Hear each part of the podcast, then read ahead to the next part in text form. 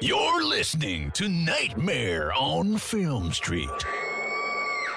The current time is 666. Traffic is clear ahead from here to the afterlife, but it's hell outside. For the next hour, you're on nightmare time. So, let's give a grave welcome to our hosts, John and Kim. Hello again, fiends, and welcome to Nightmare on Film Street. I'm John. I'm Kim. and today we are talking about two stoner horror movies on the podcast. We're talking about stoner horror classic, depending on how old you are, Idle Hands, and David Arquette's The Tripper. Do you guys know David Arquette directed a slasher? I didn't even know this movie existed until we were like, what do we do with idle hands? Yeah. You know the funny thing though is I have seen people on Letterbox that I follow watching it this week because of 420. Ah.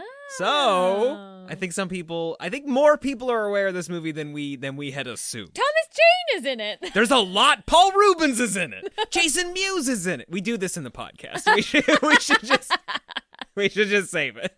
I feel like we should have been more aware of this movie. We really should have. But before we get into it, Kim, what's keeping you creepy this week? Well, as of recording, Wednesday afternoon, uh, a little news bitty ditty, N- news ditty, a news. Bite. Sure. Uh, I'm part of a horror anthology. Yeah! yeah. And even crazier is I'm filming it this weekend. Yes, yeah, this podcast is coming out on Thursday. We we start shooting on Saturday and we will be done on Sunday. So we, we got a lot to do in big a short shoot. period of time. Big big shoot. Oh man, movers and shakers over here. Kim, what's the name of the? I'm gonna. Uh, hello, everybody. Welcome to Nightmare Alley. This mini, mini, mini episode of Oh, Nightmare God. Ah! Alley inside this the Nightmare on Film Street podcast. Uh, I'm here today with uh, writer and director Kimberly Elizabeth uh, to talk about Hi. her segment in Hi, everyone. the Thank uh, you for horror having me. anthology Symphony. like S I N symphony of horror. How'd you get started? How'd you get? Uh, how'd you get roped up into this crazy business? I honestly it was the weirdest thing. Um, you guys know that I'm on Clubhouse a bunch. It's that fun app where everybody is like on a conference call, but it's like not lame. yeah, it's it, it. really does sound like it could be the most boring social media network. But it's actually amazing. Oh, yeah. And uh, the horror group in there is pretty fantastic. And all of a sudden, we were making a horror anthology, and now we're making a horror anthology. That's really how it went down. And it's one of those things that you're like, yeah, we're going to do this. And then we're actually doing it. So that's pretty amazing. It just ended up to be like a real gang of movers and shakers who were just like ready to put their films where their mouths were. And now we're making this thing and it's pretty fantastic. Um, my segment's about a ghost and it's really cute and it's oddly adorable, but also still in the realm of horror. So I'm I'm very, very excited to do it. It's my first official directing project, so that's very exciting. And there's an article in Fangoria right now with my name on it. Yeah, it is the first official movie to come out of Clubhouse, and I'm saying first because we we all know there are going to be more. 100%. Clubhouse has been uh, it's been great to watch you network. I I have an Android phone, so I, I am just sitting on the sidelines just waving pennants, cheering the team on, waiting for the day that I can get off the bench. I hear it's coming next month, so Eh, it's fine. But I am I am super excited for you to to call action for the very first time on Saturday. I'm really looking forward to that. I'm so excited and I over prepared. Like everything is ready to go. Everything's Oh, yeah. all of my shot lists and my scripts are printed out and like all my props are ready and You everything's just, like- storyboarded this motherfucker. Like, everything's just waiting by the door and so now i'm just like twiddling my thumbs waiting until we can actually shoot this thing and and so now i have this weird spiral of like okay i'm super prepared and i'm like what if i've forgotten something yeah, because i have nothing to do right now so just waiting you know it's gonna be a hell of a lot of fun. I have obviously read the script. like, I, I know everything about it, and it's I I am even even as just a horror fan, I am very excited to watch it. So I'm very happy to be involved in some small way in helping get it made. he's but I- assistant directing he's legit in I'm just I just gotta I'm just a guy with a clipboard who's telling people where to go. Like I'm mostly just making sure that nobody like, I'm, I'm I'm the guy who makes sure everybody turns off their phones and sanitizes their hands. Like that's that's it's an kind of important job Yeah, no no totally, totally, totally. But, you know, whatever, it's great. Yeah, and there's a there's a bunch of really great people involved. There's uh, 10 or 11 shorts. I mean, if, if you count the interstitial bits, like there's a ton of stuff happening. Yeah. Uh, and they're all very different. And I can't wait to see how they all come together. It's going to be really, really fucking cool. Yeah. Yeah, I know a little bit about some of the other shorts. Uh, I don't know what's been announced in that Fangoria article, so I would encourage you to go check that out if you want some more details before I start saying things I'm not supposed to say. But it's really coming together. Some of the shorts are already shot, some of them are, are shooting this weekend, and a few others the rest of the week, but it's coming together very fast. Yeah, like literally, we we started plotting this out like a month or two ago, and this month people are shooting, and then ne- next month we're all in post, and Yeah. basically we're gonna have it compiling through the summer, which is insane. Yeah. Keep an eye out. Keep your ear to the ground for Symphony. Now, obviously, we're going to tell you where you can find it. Like, we're not just going to. This is the one time we're talking about it. After this, it's on you. Outside of that, Mortal Kombat's coming out this week. We haven't seen it yet, but we can't wait to watch Kano rip a dude's heart out. Man, I can't fucking. Oh, it's going to be so great. K O. I just want somebody to be like, finish him. And he's like, all right, mate. And he just fucking like rips him in half. Oh, it's going to be great. I'm just excited for like the highlight moments where everybody gets to like spotlight their special power. oh, yeah. Like, what? Everybody's gonna be special for like one brief moment, and I'm very You excited. talk about like a montage where just like you see Scorpion like shaven with the with the He's like up, down, left, right, left, left, left. yeah yeah. yeah that's gonna be a hell of a lot of fun and I mean like the only other thing that I could really think of in the in the, in, in terms of what's happening in the horror community yeah the Oscars are coming out this weekend but forget those guys you know the Chainsaw Awards happened last week. As predicted, Lee Winnell's Invisible Man took home a lot of Sweet. awards, but more importantly, Aunt Timpson took home a- an award for Come to Daddy, which, if you're sick of hearing me talk about this movie, but you haven't seen it yet, please see this fucking movie. Well, It's if we're gonna so, shout so out good. our, our favorite awards from the Fangoria Chainsaw Awards, Clancy Yeah. Brown won for the Right? Mortician in the Mortuary Collection, which So was pretty great. fantastic. So great. So happy he got that. The makeup on him was incredible. He was he was perfect as the mortician. God damn. So happy to see. And you know, also just to see that exploding dick from the mortuary collection get nominated was nice. I mean, you know, unfortunately, lost to Invisible Man, as everybody else did, except for the makeup guy behind Colorado Space and Possessor. Yeah, double win for him. Yeah, it was good. Real good. But enough news. Let's get into the show. Let's talk about a stoner horror classic starring our everybody's favorite Devon Sawa. Woo. Yeah, teenage teenage dream boy. 20 years running. Woo, Let's talk about Idle Hands. woo. Anton Tobias never had much on his mind. Don't you think you should have like a goal? My dream life would be to lie around all day in bed and watch TV while some hot broad delivers me food. and he always had time on his hands Four bodies have been discovered, and the killer is still at large. until one of them got a mind of its own. I have no control over my hands. makes me do things I don't want it to do. Aren't you a little old for Ding Dong Ditch? Sorry about your bush. I'm gonna call 911. What's the number? I'm not the killer. Okay. I mean, if OJ could get off, then I'm sure. You there? Now, his hand won't stop I don't want to hurt you. They don't. Ew, that's disgusting. his friends won't die Dead. Undead, actually. And there was this big bright white light at the end of a long tunnel. That's what happened. We were like, forget that, man. It's too far. and the only way to stop it Idle hands are the devil's playpen, so keep my hands occupied, right? is to keep it busy Freeze! Drop the knitting needles. That's probably not a good idea. Put him down! Cuff me! Cup me, cup me, cup.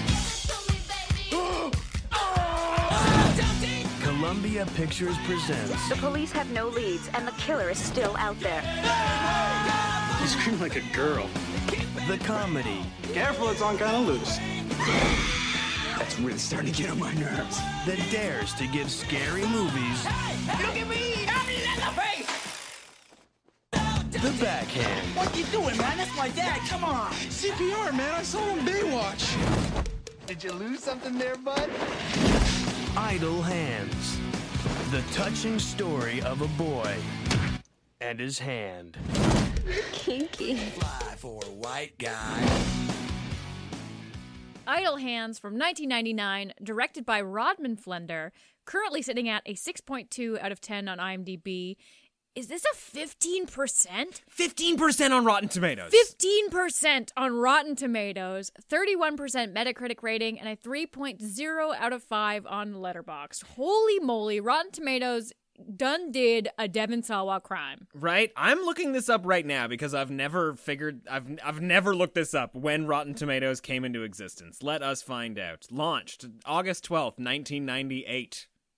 Does that mean that these are live? Like I mean I don't know that we had a whole lot of critics submitting reviews to Rotten Tomatoes in 1999 when this movie came out, but if they did, they got it wrong. Oh my. Sorry, I had a yawn. That's okay. You've been awake all night smoking weed, watching comedies. It's, you I know, woke up from a nap to record this. Yeah. I live such I live such a wild life. I do honestly think we missed an opportunity to get high before recording this episode. I don't know, man. We're barely coherent when we're sober. Yeah, I- it was- but with the power of editing. And also, it might affect my naps. Oh no, more naps? I'm sure you can't handle that. I got too many emails. so Idle Hands was one of those movies that was um Talked about in the playground. well no, like so I grew up this is different for us because you're the oldest of your sibling group. I'm the youngest of my sibling group. So I grew up kind of along the periphery of a bunch of the Gen X movies that came out. Sure. And I would say that this is one of them cuz in 1999 I was 10. Tenish. Yeah. Yeah. So like I knew about it, but I like I knew it was like a stoner thing. Like I knew it was like subversive culture stuff. It was an act of transgression to watch this movie as a 10 year old. Yeah, and like even like I, I remember the Blair Witch Project and all those kinds of movies that were just a little bit too old for me. What a good year. All the good movies in 1999, It's true, 1999 was a fucking good year. right? So like I didn't actually watch this, I don't think, until I was in high school, Okay. and uh I was. Oh, you saying you don't have the fondness for this? Yeah, That c- everybody well, and else also too, that- like I wasn't a stoner in high school. I never smoked weed in high school, so yeah. the whole like stoner culture like i kind of missed it i kind of flew over my head i was That's just good. like is weed funny just the appearance of just weed right, yeah. There's Just a the lot of like, appearance of, weed "Ha, is hilarious. This is a bong. This is a pipe. There's like that's a lot of weed humor. It's just like, ha, we made a pipe out of this, and you're just like, okay, so you're clearly resourceful. Like, why don't you go into like, Why don't you become like an engineer? yeah, A lot of a lot of us did. I mean, this is a movie that I watched like before pot smoking because I was 11. I was not smoking weed at 11, despite most of my elementary school. Uh, my elementary school did not smoke anything. yeah, well, your em- elementary school was not on the cool side of town. I'll tell you that. It's true. We only went to his elementary school like once or twice to play volleyball tournaments, and then we were out the fuck of that place. Yeah, they bulldozed that fucking place like the year after I left. They're like, we peaked. Porn went out for the homies. It's like an apple juice box. Yeah. But I mean, like the same goes for like Cheech and Chong and that, uh, and and and I guess Jay and Silent Bob Strike Back. I think that came out in 1999. Probably came out in 2001. Who knows? Uh, it's surely not the internet. anyway, I, yeah, these these are all the movies like I was watching before I started smoking weed. I did smoke weed in high school. I I did Oh, we know. half that face. Yeah, but. I s- do- do you find this movie funny? Because I think it's hilarious, and I oh, got not yeah, no. The, okay, good. The movie is so funny, but oh, it's that more. hurt. that's good. It's less the stoner stuff that's funny and more the inobservant death stuff that's funny, like the fact that his parents are dead and he's living in their house for like four days. Oh, fuck, And that's there's like blood hilarious. and shit everywhere. It's pretty. It's pretty fantastic. It, it probably means that's why he's actually lighting four or five incense sticks at the beginning of the movie. It's not because he wants to hide the weed, it's because it smells gross in the house.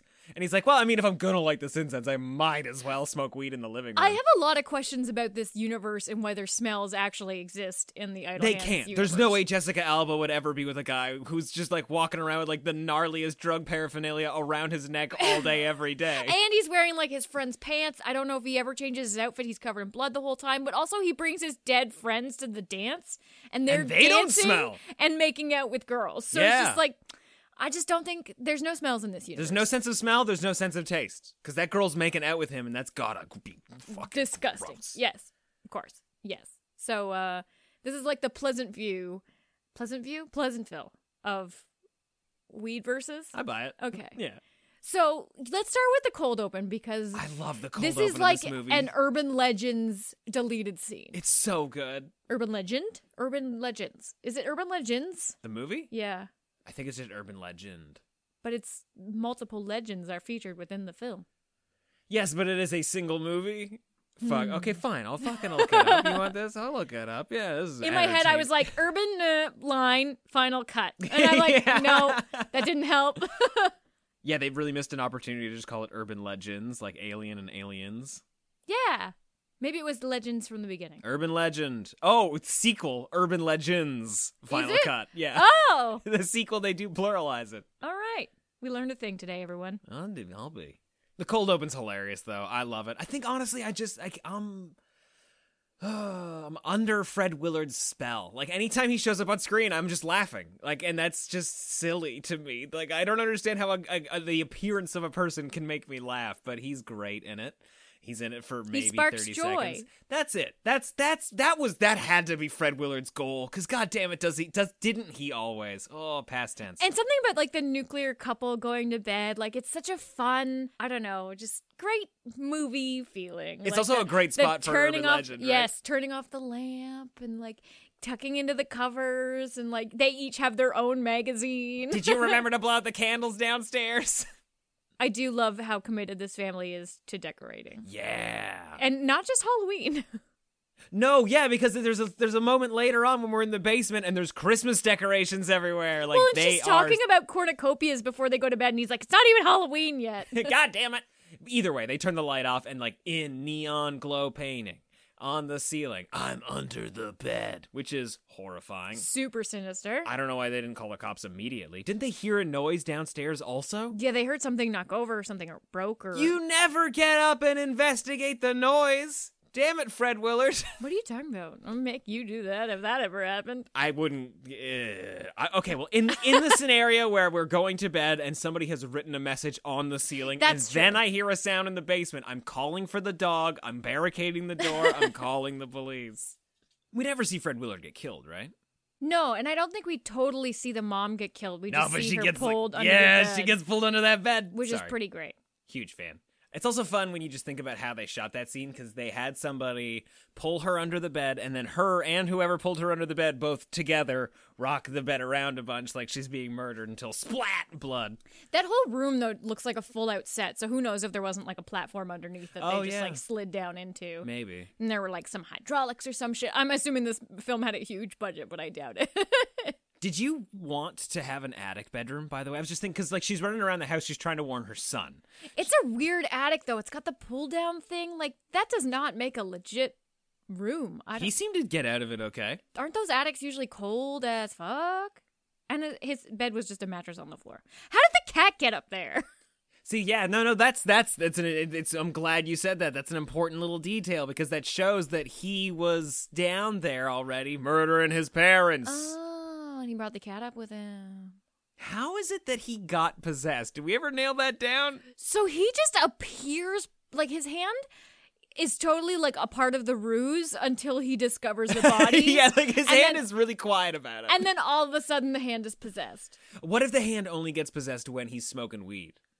Like when he's passed out from smoking weed. Yeah, but he doesn't have weed for like the first half of the movie. Which is why the hand doesn't show up for the first half of the movie. But it does. It murders his parents. And it murders the people at that jungle burger shop. Because we've determined he's the killer, right? Like, it, not just the killer at his house. Yeah, no, I'm just like eh, the night before he had weed. He calls them in the morning to say that he didn't have any weed. He needed to buy weed. He's out of weed. So the night before, he's all high and walking around. Cause what what are you gonna do when you're I don't high? know what you're arguing here. onion rings, right? He goes to get onion rings because he's stoned. He kills the people in the drive-through. I don't know. Like I'm, I'm just trying. I'm grasping at straws here. Because his hand is pretty murderous even when he's got the nutmeg. you know, I hate to sound like an idiot because I'm an adult man. Okay. Can you actually get high from smoking nutmeg?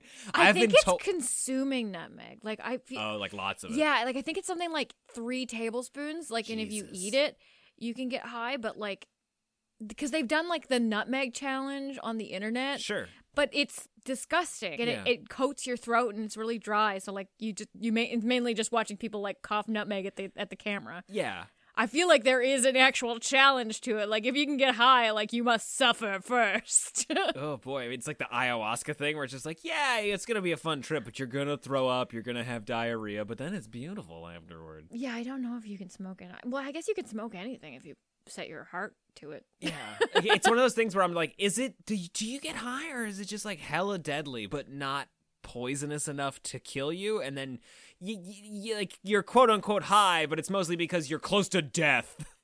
Yeah, I don't know, man. okay, I don't know. I'm the wrong person to ask. that's fine. It's I'm a que- Square Sally over here. it's a que- it's a question that I've that I've had and heard multiple answers for since I was 11 years old and watched Idle Hands for the first time. I think this is the first time that I remember hearing about it. It was, it Nutmeg. was either this or My Cheech mom and bakes Chong. with that shit. Yeah, right. It's a, I got so much of that stuff in the house. I'm gonna be rich. You can go to school next week. You like, you know, you guys can get high on nutmeg. I got gingerbread cookies. I I got the hookup. Yeah. I asked my mom to make me gingerbread cookies. She was like, "Why? It's not Christmas season." You were like, "Cause I just want them. Extra nutmeg, mom. There's a Hold the ginger. there's a fraction of a teaspoon of nutmeg in every single one of these suckers. Four dollars. That's how you start a $4. fucking schoolhouse enterprise. Did you ever have a school-based business? Did you ever like Man, I sell sold- chocolate bars at a markup? I did. I did. Pop not- rocks for fifty cents more than you can get them at the corner store. I mean, what, uh, I sold weed for a little bit in high school. That was about it. John, allegedly. Allegedly. Uh, So his hand is idle. and that's the problem, right? He should have found a hobby. It's pretty great though because we established that this kid is like a lazy stoner and he doesn't do anything. But because movies of this format need a big party finale, they've placed him as still being in high school. So like we're really going hard on this directionless kid who how how long has he been idle? You know what I mean? Like he hasn't even graduated high school yet. Now he doesn't go to high school. He does not attend high school. He, at the very least, he hasn't for a few days because his parents haven't been there to tell him to go. Yeah, but he like hasn't flunked out or anything. He doesn't attend school once. The only time he's at school is is for the dance. Yeah, sounds about right. In a movie nowadays, they'd have to be like 26. And it would probably also still end in the high school. We'd have some excuse. oh, my crazy evil hand is trying to relive my youth. I gotta go to the high school dance. I never went to prom. oh, that's it. Yeah, and the hand wants to go. It's got a little bow tie on. While we're talking hand stuff, does the name Christopher Hart ring a bell to you at all? it does not. Okay. He is the actor who played Thing in the Adams Family movies. He also did the hand in Idle Hands. He's the hand? He's the hand. He's the hand.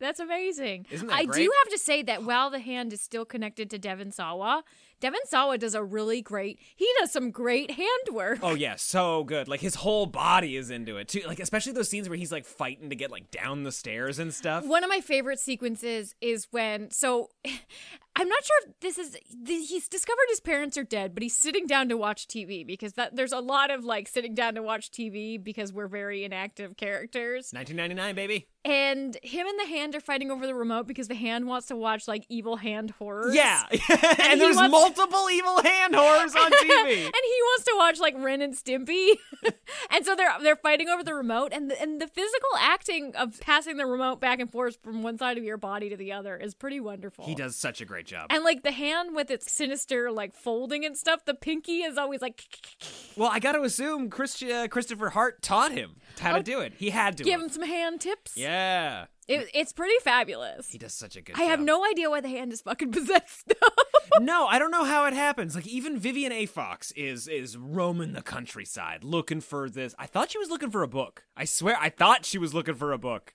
It turns out she's got the book, but she's looking for people that are being possessed by some demon, and the demon marks them, and then they take some soul with them at midnight. I uh, Like whatever, that's fine. The okay. potential neighbor girlfriend. Yeah, not any of the other countless people that he's murdered. like all of those people, straight to heaven. Actually, you know that they do go straight to heaven because he kills his two best friends in such great fashion. He smashes a bottle and jams it into Seth Green's head. Uh, Which is great because throughout the movie you can hear sloshy sounds. Yes! Because there's still beer in the bottle. love it. And uh, and it's Things a horror fan wants. his his other buddy, who I think his name is Noob.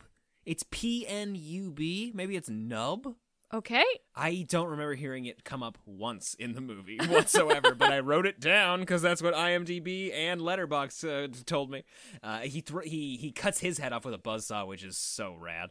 And I gotta tell you, I cannot, I cannot express how many nights I stayed up laughing like a fucking idiot at either watching this movie with friends or regurgitating lines from this movie with friends simply about the idea of them going to heaven and there's like oh there's these beautiful women they're telling come on come on in but it looked kind of far so we said fuck it like i love i love that the universe of this movie people can just shrug going to heaven It is great too because at first you think that this hand curse, it's like, oh no, anybody the hand kills are forced to be undead, but like his parents aren't undead. None of the they get hidden in the halloween decorations Yeah, It's pretty great. And like none of the fast food workers are undead. It's just his two friends. And it's just because they were too fucking lazy to go to heaven. so good so they're just stuck on haunting Earth Oh, in their I love it. actual corpses because Yeah. when the cops call on him, who also get fucking killed, they see them.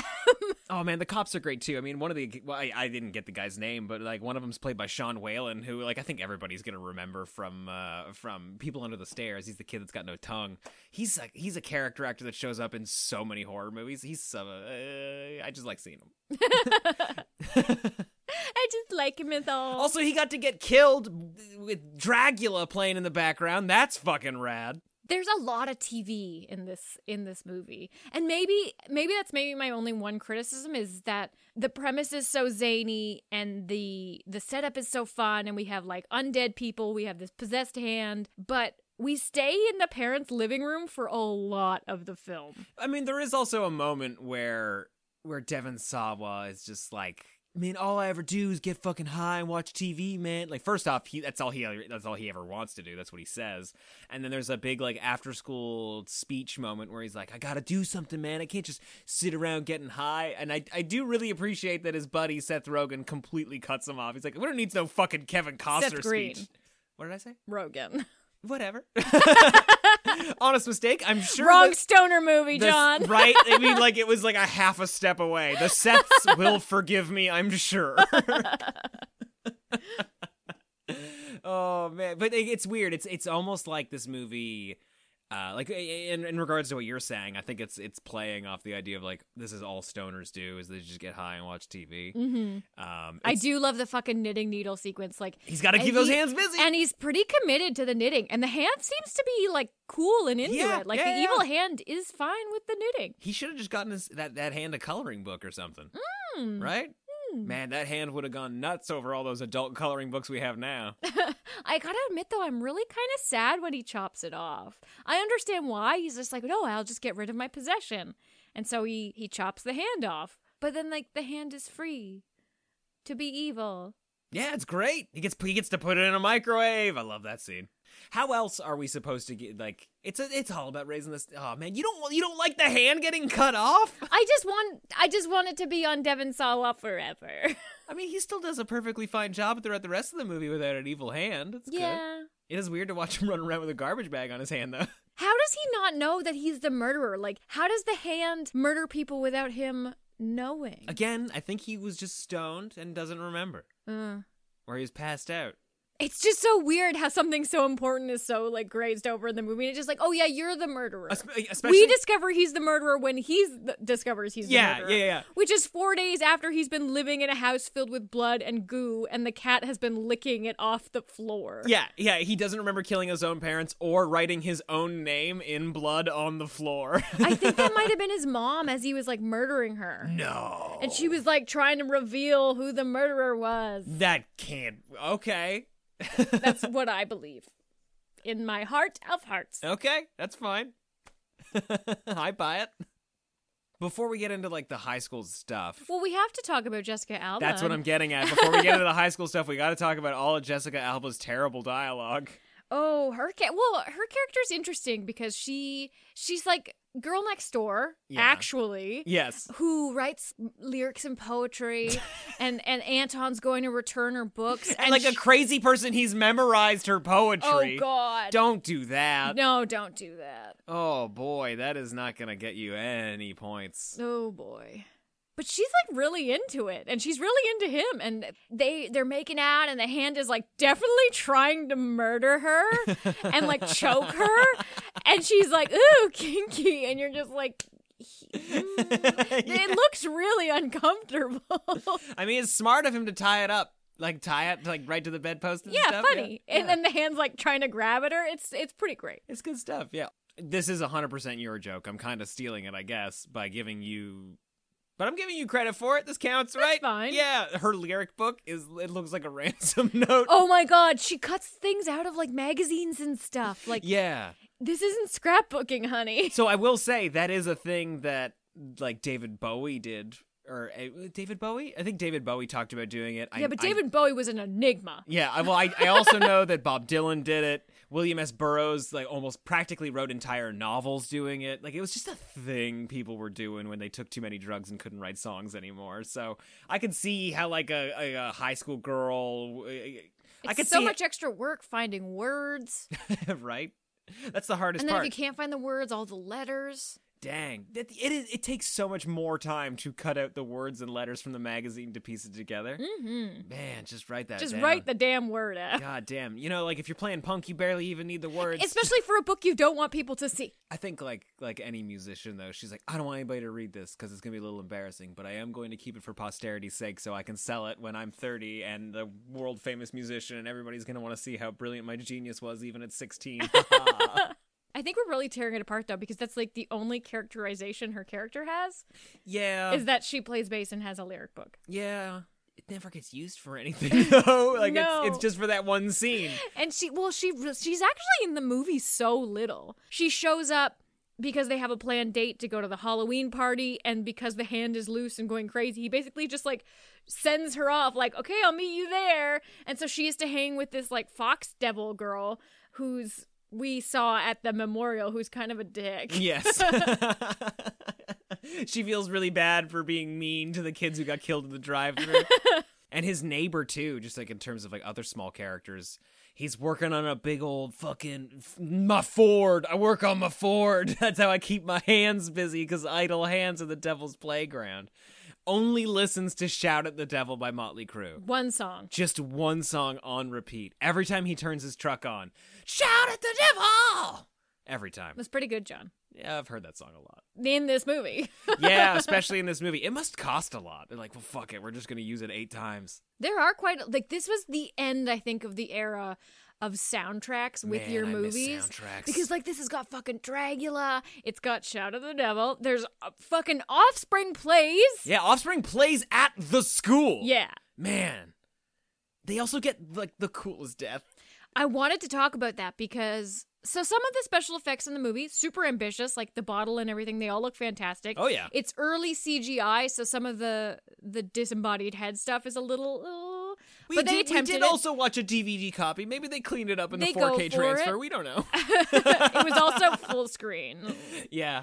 But the fucking scalp removal of the I can't I don't know the lead- Dexter, baby. You know his name? Uh, I know his name. Okay, well, the lead singer of Offspring, the the scalp removal is fantastic. So good. Like would hold up if they did the exact same thing and shot it the exact same way in 2020. It Yes. looks fan fucking tastic. Love it. His eye- like his Like, how he skin- pulls at like his Oh. eyebrows. The skin around his eyes even pulled, and it's like so good. And beforehand, it doesn't look like an appliance. Like his scalp doesn't look super tall. He doesn't have No. a huge forehead or a yeah, t- it's not like, a that Dawn of the crazy- Dead forehead. or like a crazy hairline. Like you don't notice that something's gonna happen. Like they had to have superimposed somehow, but there is no seam. It looks fantastic, and like the skin stretches. It's so rewarding. oh, it's so great. I love. Oh man, I love it. I would recommend this movie alone for that one scalping. I'm not gonna lie. I'm probably gonna use that GIF because I know it exists. I've used it before when we promote this podcast. So if you haven't seen this Don't movie, or get it's too been a gory while, though, because I don't want Twitter to fucking shadow ban us again. Come for me, bro. I got all the gory GIFs. Do it on your own account. oh yeah, well obviously, of course, that's what's gonna happen. We Can't afford to lock out Nightmare on Film Street. oh man, they shadow banned us once for fucking Gerald's game, Yeah. and it was the promo picture. like, Promo photo okay, fine. from she's, Netflix. She's like handcuffed to a bed, but and she like looks not happy about it. Stephen King did this. It's not my fault. Yeah. Damn. If we were a band. or fuck it, just as podcasters, if somebody wanted us to appear in an indie movie, be like, okay, but I want it in the contract. We die on camera. Oh boy, like if they ever did like a horror con thing and they were like, "Hey, Nightmare on Film Street, do you want a panel at this like fake horror con movie we're making?" We'd be like, "Yes, but we must die. no, absolutely. Yeah. We must die. Yeah, we have to. Please.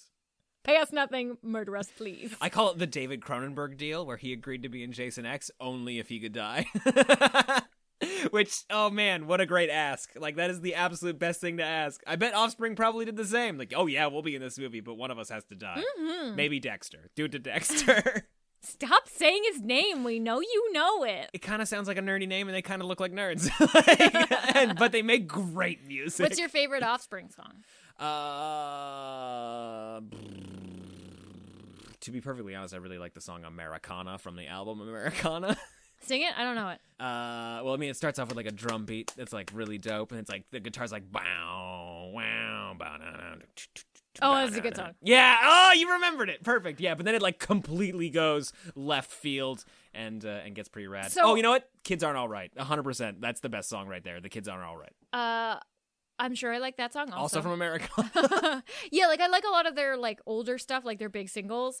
But the one that really stands out to me is the one that they came out with like while we were in high school about like walking his dog. Yeah, where he's talking like he sees that his dog is trying to ha- like is, is like really interested in all the other female dogs in the neighborhood. like his dog's a player. I know you wanna hit that. I know you wanna hit that, hit that. yeah, it's a great. Oh man, original gangster.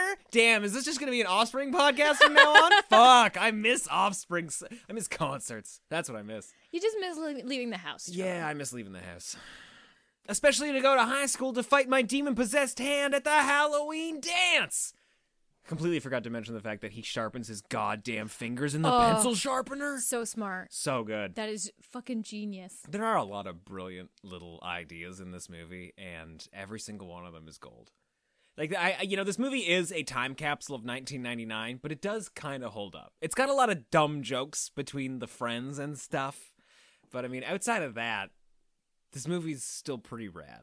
So you want to know something that I uh, I learned Uh-huh. in the process of you removing the dog from the studio because she was like, "Hey guys, I want to be part of this podcast now." yeah. the final showdown in the auto shop where like the hand has tied her to the car and she's on this like hydraulic lift or whatever And we gotta smoke weed like spinach. was a complete reshoot No shit. that was done after the the initial screenings because the audiences Wow. didn't like the original or it didn't test well or whatever What was that original ending? it was this big huge pool sequence Okay. yeah and apparently it's on one of the dvds Oh shit. and we have one of the Oh, DVDs. shit! So we should check and see if we have that ending because apparently, like, it's fully mastered and rendered and everything. Wow. And they they had already screened it at places.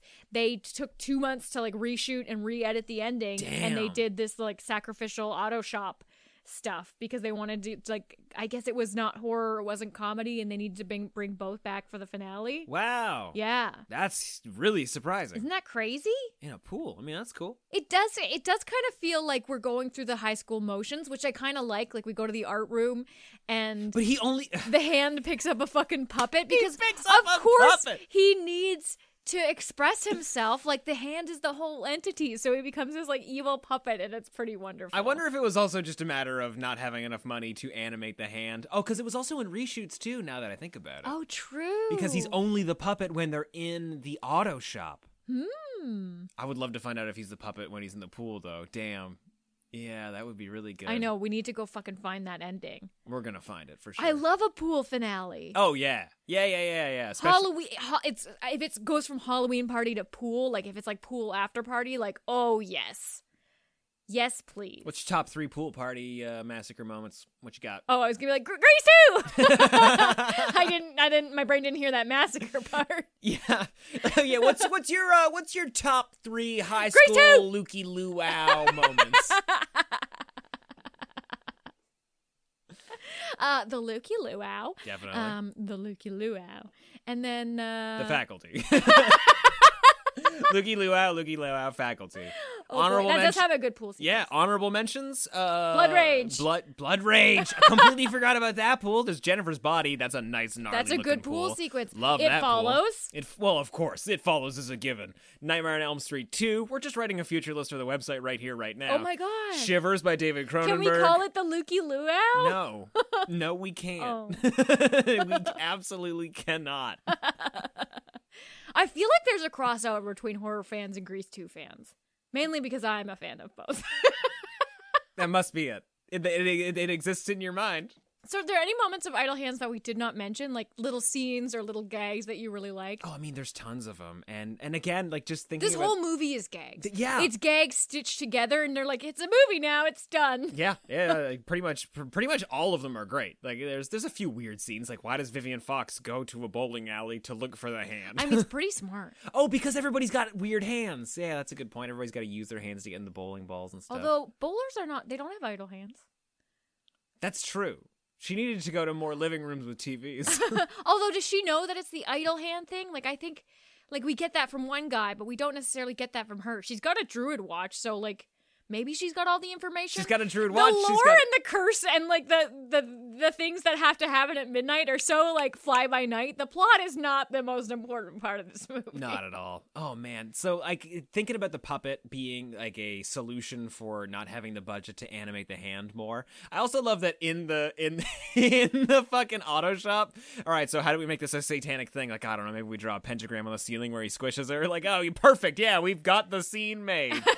um, but it's it's the same with his buddy who's got his head cut off because at some point they're like, you know what? Let's just let's just stick a fork in you so it can drop your head on top, and then you've got a gross little neck wound. When he eats that burrito and Oh, the burrito comes God. out, it is the most disgusting thing I have Ew. ever seen in my It entire is life. so gross. It's so gross that they put duct tape around it so we never had to look at it again, which also makes it real easy in the morning when you don't have to sit down and get your big old neck wound put on in the in the prosthetic chair. That's very true.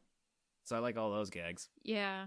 I do really like when the friends are unburying themselves from the grave. Oh, it's just yeah. there's something really classic about like the hands coming out of the dirt. And Fuck then yeah. when Seth Green sits up and he's got the bottle in his head, and then the other friend sits up and he's got no head, and you're Yes. just like, Yeah, that's great. Yeah, or or even just the, when they're running to the prom. I keep saying prom.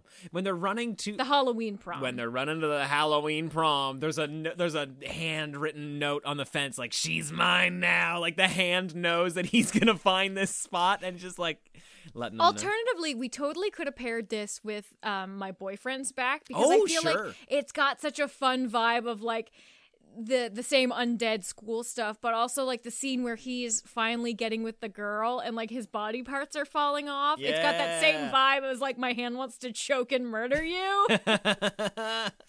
yeah, this movie is just a blast all around. I think it's a I think it's a hell of a lot of fun. And it's so great too because it's such a good stoner movie because the plot doesn't make any sense and there's barely any plot. But like if you're stoned watching this, you're here for the s- the gags. You're here for the crazy humor and it's that from start to finish. Yeah, and the, the the friends, like the three of them together, are like they really play off each other. They're really funny, and like they find fun, dumb stuff for them to do. It's it pretty looks great. like they're having fun. yeah, they look like they're having a great time. Throwing cheesies in the in the, in the headless in the headless the bodiless head. Yeah, man, we gotta we gotta watch that deleted scene. I'm we're doing it as soon as we finish this. Absolutely, All of us. So uh, with with all that in mind, Kim, what's your rating of Idle Hands? Uh, I'm gonna give Idle Hands a three out of four. I'm I'm also giving Idle Hands a three out of four. This movie is a lot of fun. Yeah, it's totally rewatchable, and not just because it's got tons of Halloween stuff and it's great for Halloween season, but if you're looking for something that gives you Evil Dead vibes, but is like totally 90s, Yeah, which is, I, th- I guess, a thing you could want, this is the movie. This is it. This is what you watch. yeah. I- I'd be curious to find out if if because I know a lot of people like this movie, but I have a feeling like we all grew up with it. Even if we were too young for it, like we knew about it, because this Mm-hmm. movie was like I was talking about at the beginning. This movie was the talk of the playground for a long time. Everybody had an older brother or sister who rented it that let them watch it. And yeah, I wonder if it holds up as well for people that didn't uh, that didn't grow up with. it. Post 2000s babies are probably like, what the fuck is this? This is shit? garbage. It's so weird. God damn it! it's like people just watch fucking anything with this Devon Sawa kid and Jessica Alba, huh? Yeah, I feel like the 90s are a serious time capsule that, like, you really had to be there. yeah, because there's literally no mention of the internet in this movie, and it totally exists.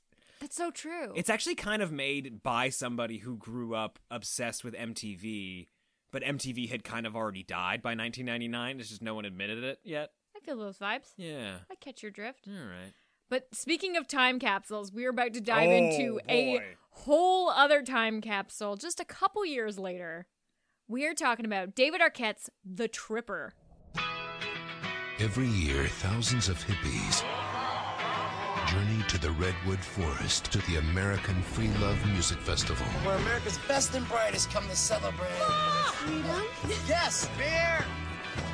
Anyone know where I could get some beer? This is America! Do whatever we please. But this year, they will experience the ultimate buzzkill. I told you yippies to stay out of the forest. It's a bad scene, man. Looks like the critters got to it. Mighty big critters. Did you see anybody strange around? Yeah, there's weirdos all over the place. Party is over! The show is not over! I got two dead bodies out there and a killer on the loose. Yeah, Ronnie? We can't just sit here. I'm not going out there with Chuck Manson on the loose. This April, What is this place? Mass grave. forget the trees, Look out! forget the planet. Hold your fire! These are God's creatures! Hold that fire. Save yourself. Night puppies! Night puppies! Thomas Jane, Lucas Haas, Balthazar Getty, Jamie King, Jason Mewes, and Paul Rubens. Love violence! From the warped mind of David Arquette, What do you think he's after? hippies. On 420, prepare for a killer trip. The Tripper. It's morning in America. But I'm a Republican. If you don't leave, you will die!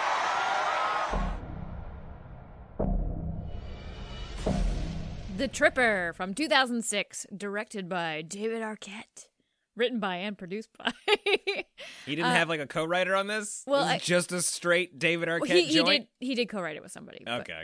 Five out of ten on IMDb, thirty-eight percent on Rotten Tomatoes, not applicable Metacritic rating, Yep. and a two point five out of five on Letterboxd. Also, I did check. Roger Ebert did not review this movie. Kel Supri. yeah, he just skipped right over it. Yeah, we cannot undersell the fact that this is David Arquette's directorial debut and also the only directing credit that he currently holds. Got to admit, um, a, uh, am I? Hmm, I pleasantly surprised? Question mark. Yeah, the uh, the opening of this movie, fucking A plus. Whoa! I was gonna say the opposite. You don't like you don't like the cold open of this movie? Now the setup is a little weird, sure, but so you know you- we've we've got a bunch of hippies that are ch- you know sort of chaining themselves to a tree because they don't want them to cut them down. These trees are older than J- you know Jesus or something. They says and and uh, uh, you know one two skip a few. A little kid ends up taking a chainsaw to one of those fuckers, and it looks awesome. Okay, yeah, that was pretty great. But I was just talking about the directing in the beginning. Oh, oh. There's sure. some some pretty fluid camera movements through the forest that don't really make a lot of sense. There's a Nope. lot of like smash cuts of stuff I don't really know how it relates to anything. Oh, the tran- the It- transitions, despite the fact that this movie came out in 2006, are straight out of 1996. Yes, so there's there's a lot of like panning up the forest to, to get out of a scene, and then immediately starting another scene by panning down the forest. So it's just like we're going up and down this forest over and over and over again. There's a lot of Reagan quotes superimposed. So at the beginning, you're like, "Am I watching a documentary? Is this the correct thing?" I put in the DVD. It's his first movie. He's like, fuck it, I might not get another chance. I'm going to throw everything at it. I got my Rashomon shots where I'm looking straight up at the sun in the forest. Oh, it's so great. Also, that's all I got. I don't know what else was in his playbook. But mind you, put we're putting a pin in this roast of David Arquette directing style because there is some fantastic fucking shit in this movie. oh, no, there really is. Yeah, yeah, yeah, totally. Like, shut my mouth. It's so good. But at the beginning, I don't know. It's like he learned doing this film, and they filmed it. Chronologically? Yes. oh, yeah, because once we get to the end, it's rad. Yeah, we. I think we applauded when it ended. Which, Oh, yeah. You know, for a stoner movie, we had no idea even existed. Shout out to Will and Shane for lending us this movie and for uh, completing our stoner double feature because we only had Idle Hands, and we were like, "What's another stoner horror movie?" And One that we haven't covered on the podcast is the other thing, too, right? and Like, the Tripper definitely fits the bill. There are like three different drugs in the first five minutes of that of the teens in a van. surprisingly very little weed, though. It's mostly like an ecstasy and acid movie. Yeah, there, there's a lot of hippie, but they do run through like a pot field a bunch. Oh yeah, there is a, there is that scene of Jason Mewes like slow mo, just like drugged out of his head, so happy that they found like the the farmer's hidden pot field. I completely forgot about that. I did not recognize Jason Mu- Mewes. Without I- a fat silent guy beside him. I was gonna say with dark hair, but yeah, for like the first few minutes, I was like, "Who the fuck is this?" You you had everybody else in the van. You're like, holy shit, that's Jamie King. Holy shit, that's that other. I was just like rhyming off. I was yeah, like, My Bloody Valentine remake, uh, the White Silent Chicks. Night remake, Yeah. White Chicks, and the mom from the Haunted Mansion movie with Eddie Murphy. yeah, she's in it too. Yeah, there's tons of people in this movie. It was surprising. Paul Rubens is in this movie. Thomas Jane. Thomas Jane is in this movie. A lot. Yeah, he's yeah. th- That's the thing too is I expected a bunch of these people to just show up and go away and never come back. But yeah, Thomas Jane's all over this, and he kind of looks like he's loving it. Yeah, it's it's a really weird vibe. You know, I wouldn't have watched this movie. I could say if I wasn't doing like a, a stoner theme, but I'm really glad I did because it was definitely a time capsule. Yeah. Also, unofficial Thomas Jane month here on the podcast. We had it on uh, Dreamcatcher. We got him here on the Tripper, completely by accident. He's in a lot of Stephen King stuff, so like it, he's. I feel like he comes up a lot on this podcast. Well, because the mist is good. The mist is really, really good. The Mist is decent. Okay. The ending is good. Yeah, the ending's good. Time capsule, though. Yeah, this movie. Ooh. You know, the thing that we should probably address is so it's called The Tripper. I assume it had something to do with a person taking drugs. Yeah, Sh- Yeah. yeah. But it's the it's definitely that style of slasher where w- we are naming the killer the Tripper, right? Oh, absolutely. Why the fuck is he called the Tripper? I have also, no I, idea. I would like to point out no one says that in the movie once. And his credit is Ronald Reagan because this guy named Gus is walking around killing people in a full out Ronald Reagan outfit.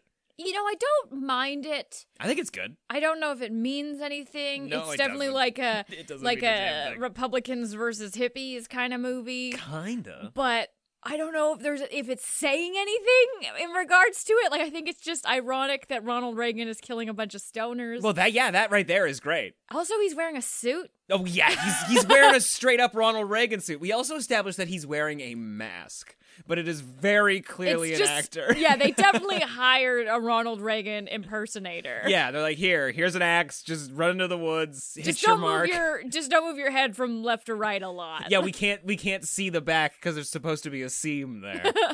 they're they're really trying to do a lot of Ronald Reagan stuff in this because we I'm just skipping right to the end when we like discover the, the killer's lair. We have there's no surprise who the killer is. Yeah. Like before we show the killer at the beginning of the movie and then there's some mystery about it, but then we go to where we us- like it's got to be this guy and we're- maybe there's going to be a misdirect. No, it's just this guy. Well, and they killed all of the love interests who could have possibly been the tripper, the killer. So all that's left is somebody else.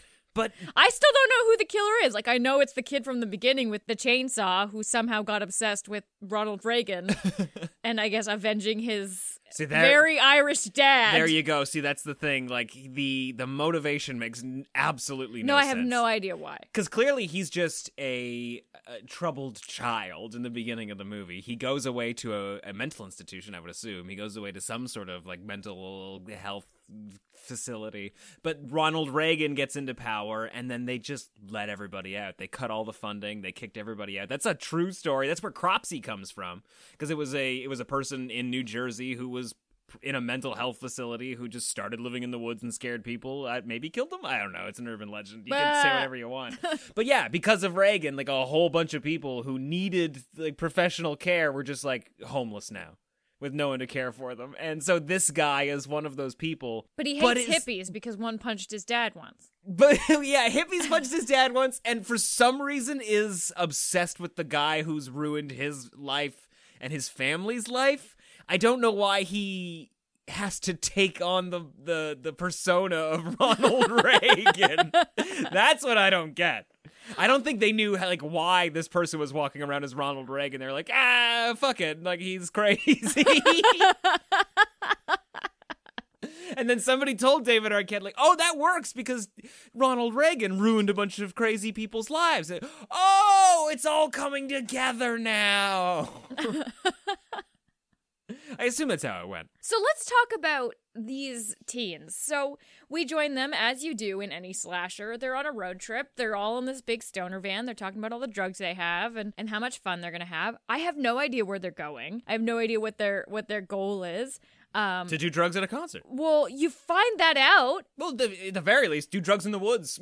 like, who, who cares? They meet some locals who one, two, skip a few. There's a, we've already said that twice. We're like five minutes into the podcast. Have we?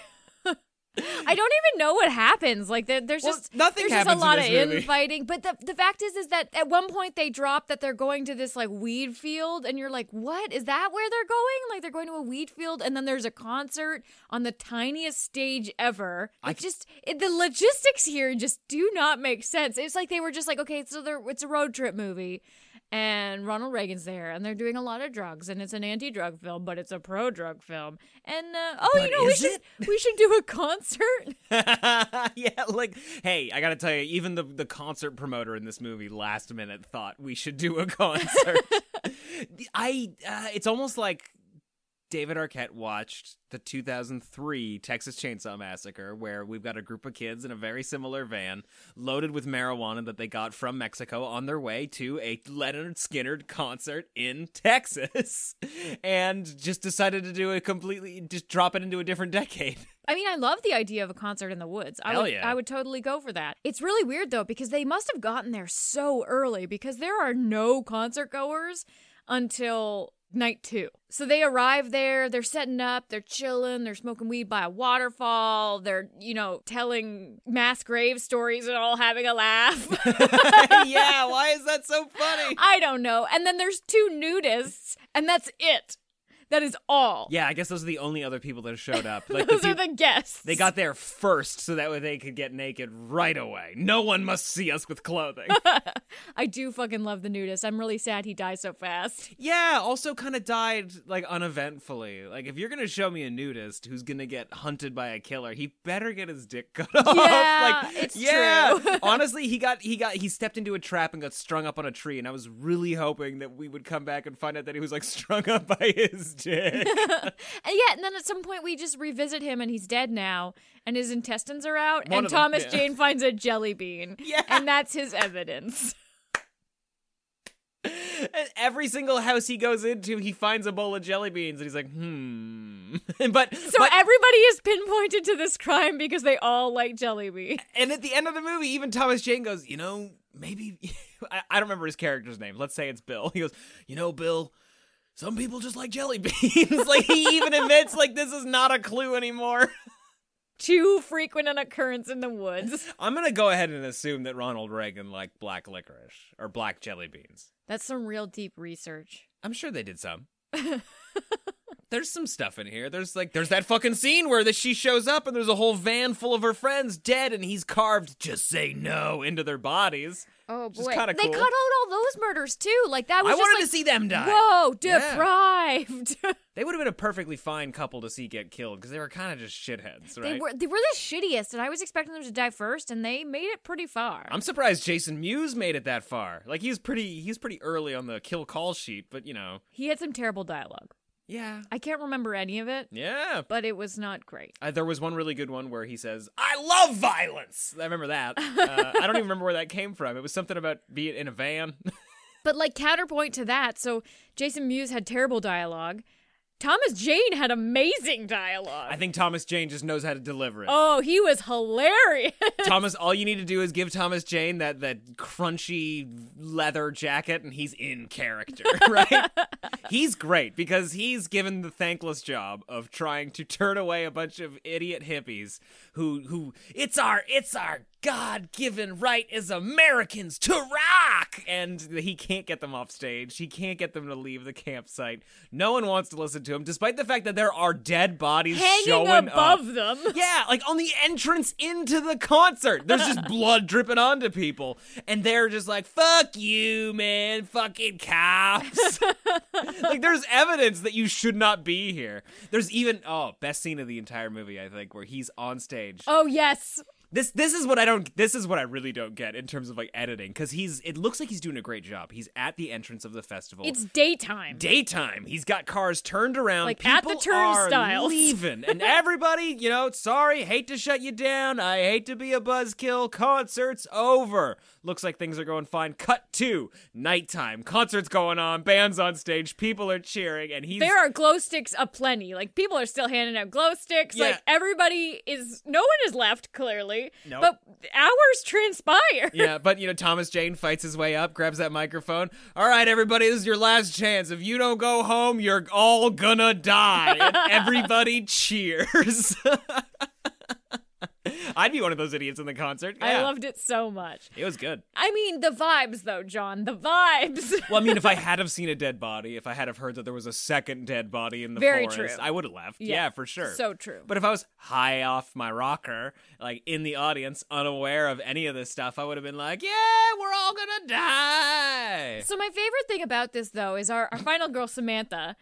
She's been running around this forest for hours. So at some point she discovers that her ex-boyfriend, who we cut back to as being like the villain of her very first and very terrible trip. Yeah. She I guess accidentally takes acid or she intentionally takes acid. the tripper? and he's oh maybe. Sorry, I didn't mean to cut you Whoa, off. and but anyways, he's evil or violent or angry or whatever. He's just a bad vibe. Bad dude. And he has followed her to the woods with her friends because she's got a new boyfriend. And we don't discover this at first because she like freaks out about a van and then 20 minutes later is like, "I saw whatever his name's van." And we were like, "It's his van?" Oh, okay. Because yeah, she says that somebody's following her. Like she's just got a paranoid vibe that nobody's uh, you know interested in. and then yeah, and then all of a sudden we drop this bomb that like, oh, it's the boyfriend. Suddenly this makes some sense. But then her friends start going missing and Yeah. like disappearing into the woods. And she keeps telling the ones that are still alive, basically, like, we need to get out of here. We need to get out of here. We need to stay together. We can't keep going to these concert functions because the concert's been concert canceled." functions, And guys. they're We like, have to cancel our concert function plan. There's a bonfire. And she's like, we can't go to the bonfire because it's not safe because there's a murderer. And they're like, no, we're going. And so she just runs off into the woods alone. all the time. Yeah, she's she like, just keeps going, t- and she ends up at the bonfire. yep, yep. She I think she's the only of her friends that make it. you know, the worst part is that she gets to that bonfire and somebody squirts her with a water gun, and she's like, "What was that?" And he's like, "It was acid." Because people are just, you know, this this movie was written by Reagan era fear that you would go to a concert and some crazed lunatic hippie would squirt you with a water gun laced with acid, and you'd have a you know a horrible trip, and your life would be over. now we gotta say though, this killer hella efficient. Because you know, at first he kills one guy off in the woods. Yeah, he, Quiet. ki- he kills just the right amount at the beginning. You know, like he's Just- setting just it up. one nudist, Yeah, you just know. creeping, making a little like. I mean, the cops are the cops are involved, so I mean that's kind of a no no. You don't want the cops ruining your parade. No, of course. But once the couples start to get in the woods, like he disposes of all of the hillbilly locals, Mm-hmm. Which And- including including David Arquette himself, including David Arquette, who got a cast really efficiently, Real quick, He broke hur- his arm, got a cast, out paintball in the same afternoon. Th- these guys, these guys, these locals ha- are crazy insured. But yeah, he kills he kills the three locals, including David Arquette, two cou- like an entire couple, some strangers, and then he's and then he's killed a, killed somebody else and strung them up at the festival. He kills like five people in four minutes. It's great. And it's wonderful. Like stalking through the woods, there's a lot of like hollow trees in this movie. They really utilize their hollow trees. I have no idea what this guy's plan is because this isn't the first year that they've had this festival, right? I have no idea. And I it- Mm. do not understand this festival at all. No. I mean, there are there's clearly some logistics. They have porta potties. Yeah, they've got a few porta potties. which set up for really fun, you know, like the normally this is done in like the public bathroom where they like kick open one door and it's empty and then they kick open another door and it's empty. Meanwhile, the the concert runner guy, he is climbing into the bottom of the porta potty. I don't know if there's enough space to do that in a porta potty. I, I you know, I don't want to check it out. I don't want to verify it. I'm not going to, you know, next time I'm in a porta potty be like, "Could you fit a person down Yeah, here?" I I don't wanna just think about don't it. want to think about it. No. So such a stinky escape. I, honestly, the whole thing's stinky. Just to open up the door and and have to check and see if there's somebody in there. Like having to open up and close several doors. That's too much wind initiation. yeah, if I was that killer, I would have done one or two and be like, it's not worth it. I don't like that. I don't want to kill this guy that bad. Plus, I think I heard him climb into it. Fate worse than death right there. Just leave him in there. Yeah. Just sit outside. Tip it. That's what you should have done. Oh. Just start tipping him. That's pretty smart. they probably couldn't because those were probably actually for the cast and crew. Ugh. also, he's running away with a cash box that has maybe eighty-seven dollars in it. It's got like four bills. he's just like, no, it's mine. I can't leave without this cash.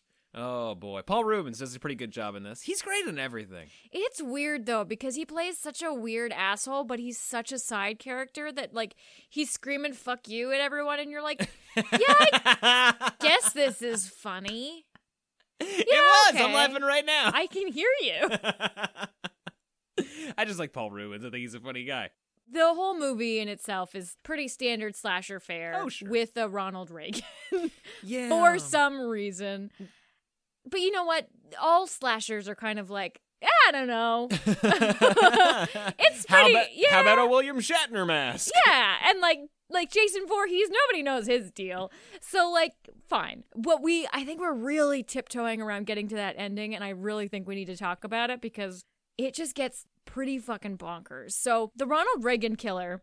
I'm not calling him the tripper because I just don't know. Yeah, I, th- I have no idea. No idea. He goes to this bonfire, and this is the first time where you're you're not doing your stalking in the woods type killer. Like he is he is chopping the heads off of 50, 60 people. Oh, it's good. And there is axe POV. Yeah, right? Oh my god. I was like, yes, David Arquette, you've done it. you have cracked the code. Yeah, just like a GoPro strapped to the side of that fucking axe as it's just swinging into people's arms and you shit. know, um, I was questioning you when you started a scene with a jelly bean in the middle of another scene. oh my god, I forgot about that. oh my god, yeah. Like, y- oh boy, I don't even know how to explain this. It's just like we uh, we we end on a forest. There's shot. like a fly on the lens. Yeah, it's just like whoomp, all of a sudden there's a dot in the middle of the screen. You're like, what? And then the dot expands like it's a silent film from the 30s, and it's a jelly bean on a table, Like, and Thomas Jane staring at it like it's gonna give him all the fucking answers. If he just... The only answer and excuse I have for that is that this film is also fucking high. Yeah, I think that's the best way to describe it. This movie is high. Yeah, yeah. Uh, it's this movie's on more insane. drugs than the characters in the movie. It is insane. That jelly bean sequence, I don't know. I I it's unforgettable cinema is what it is. I, I- will never live that experience down where my mouth was hanging open. I was like, what just happened? the thing I also can't get a read on is is the movie's opinion on drugs. This is something that I was Or Republicans. I don't know. Oh, you, you mean because he kills her boyfriend, who's like, "But I'm a Republican." He just buries the Is axe in it- him I anyway. think it's just that Reagan hates everyone, but like, okay. Like this came out when when Bush was president. yeah, like, and it was the end of Bush's second term. I don't know. Like you, y for the most part, it seems like drugs are the bad guy. Like I thought this was maybe gonna be more of a like drugs are fun kind of thing, and Reagan's the bad guy. But like everybody gets killed because they're high. Um, like if if they were, except for our final girl, who's Not high by choice. she's not there you go right there she's not high by choice but she also doesn't survive because she's high she's just has a more technicolor experience than Thomas Jane. The lighting in the forest at the end when she's fighting Ronald Reagan is so good. Th- And it's really great too. Even when she's just running away from him, like they they found some really great little like ponds and stuff. Oh, and yeah. he's illuminated with that axe in the water, and you're just like, Yeah. fuck. When did we hire a cinematographer? yeah, all of a sudden he shows up last day and it's great. Fucking light cast through the trees and the fog, and like there's just beams of just wonderful goodness. Also, she does that final girl move that no one does where she doesn't stop hitting him. Oh, and she's fucking backlit by the night, and you're just like, yeah, this is fucking dark. I remember laughing a little bit because Thomas Jane's got like a like a riot baton and he's like going up against them and they're fighting and oh it's not looking good for Thomas Jane and she just grabs her little hammer and she's like I'll get him Which pretty is much. crazy because uh, his gun has fallen near her. Yes. So like she could have just Ignores the grabbed the gun, gun. but she grabs this tiny hammer and she whacks the shit out of Oh, him. like a hundred times she hits him in the head. Thomas Jane pulls her off, and she fights away Thomas Jane to go back and hit him a few more times. I It's love it good. though. It is it is a really cathartic final scene for a movie that I do not understand if it has any catharsis. Yeah, and it's on that pond where we're seeing a reflection of it, like directly underneath, with all that moonlight and the fog. It, looks fantastic. It was incredible, guys. I just don't understand. Judging from the beginning to the film to the end of the film, it was just like somebody graduated fucking film school. They also decided that they had to bookend this movie with dope chainsaw stuff because man, is the chainsaw kill at the beginning of this movie so so so so so good. And then at the end, we get to see Paul Rubens cut in fucking half. Yeah, it's pretty It lovely. looks great. He just splits right open, red stuff flying everywhere. I liked it. Okay, so I have a question for you. Sure. When they pull the mask off at the end of the movie, they pull off the Reagan mask. Yeah. Who is it? It's the it's the grown up. It's the kid from the very beginning, just grown up. I know, but who- is His he- name's Gus. He's the son of the crazy. Did we old see guy. him at the? No. Well, I think uh, I, I think maybe we might have seen him at one of the gas station slash convenience stores, like a general store that they went into at the beginning. I Oh. think he was there.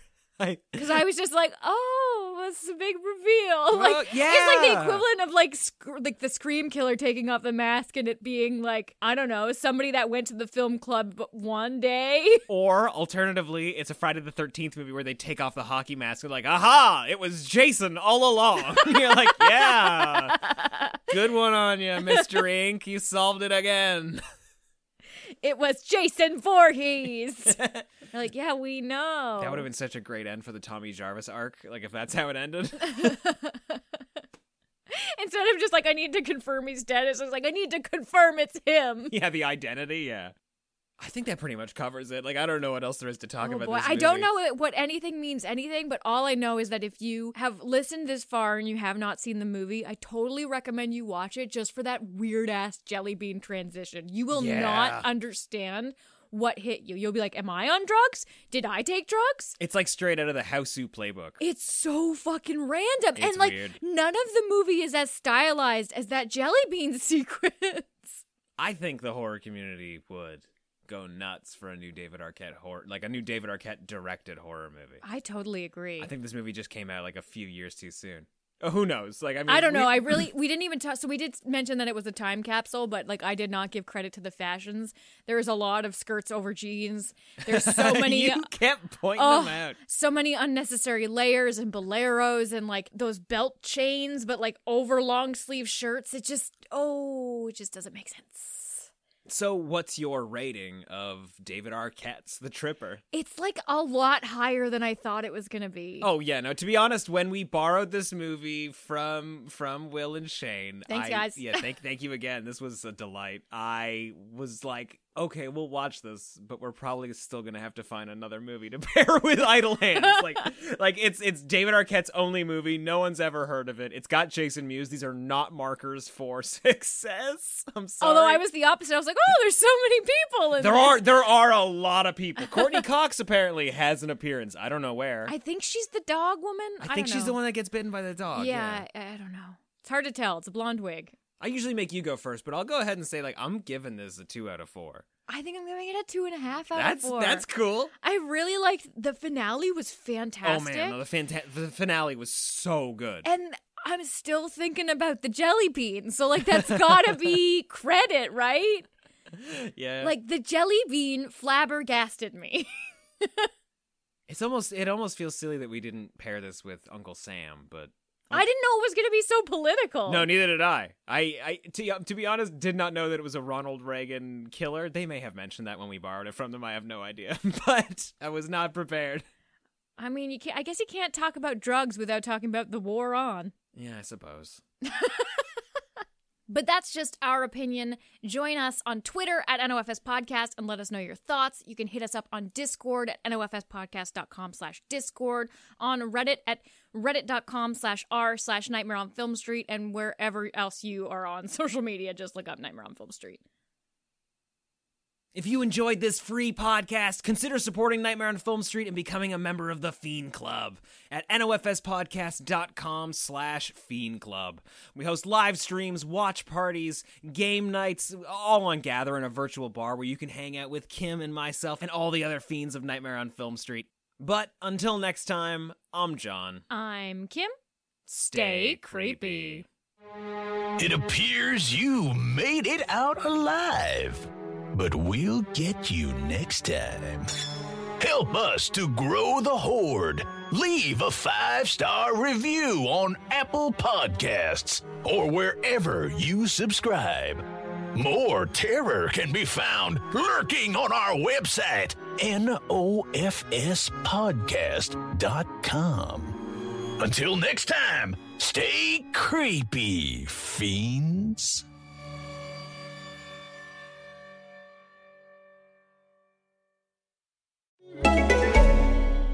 Walkers, cyberpunks, gangsters, and so much more.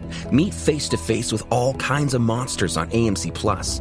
From The Walking Dead's Whisperer War to the world saving quests of The Watch and the brutal brawls of Gangs of London, AMC Plus is more than entertaining. It's epic. Brace yourself for an all new season of Creepshow and films like Train to Busan presents Peninsula, part of Shudder's halfway to Halloween month. Plus, catch brand new episodes of Fear the Walking Dead, available ad free and on demand. Start your free trial today at amcplus.com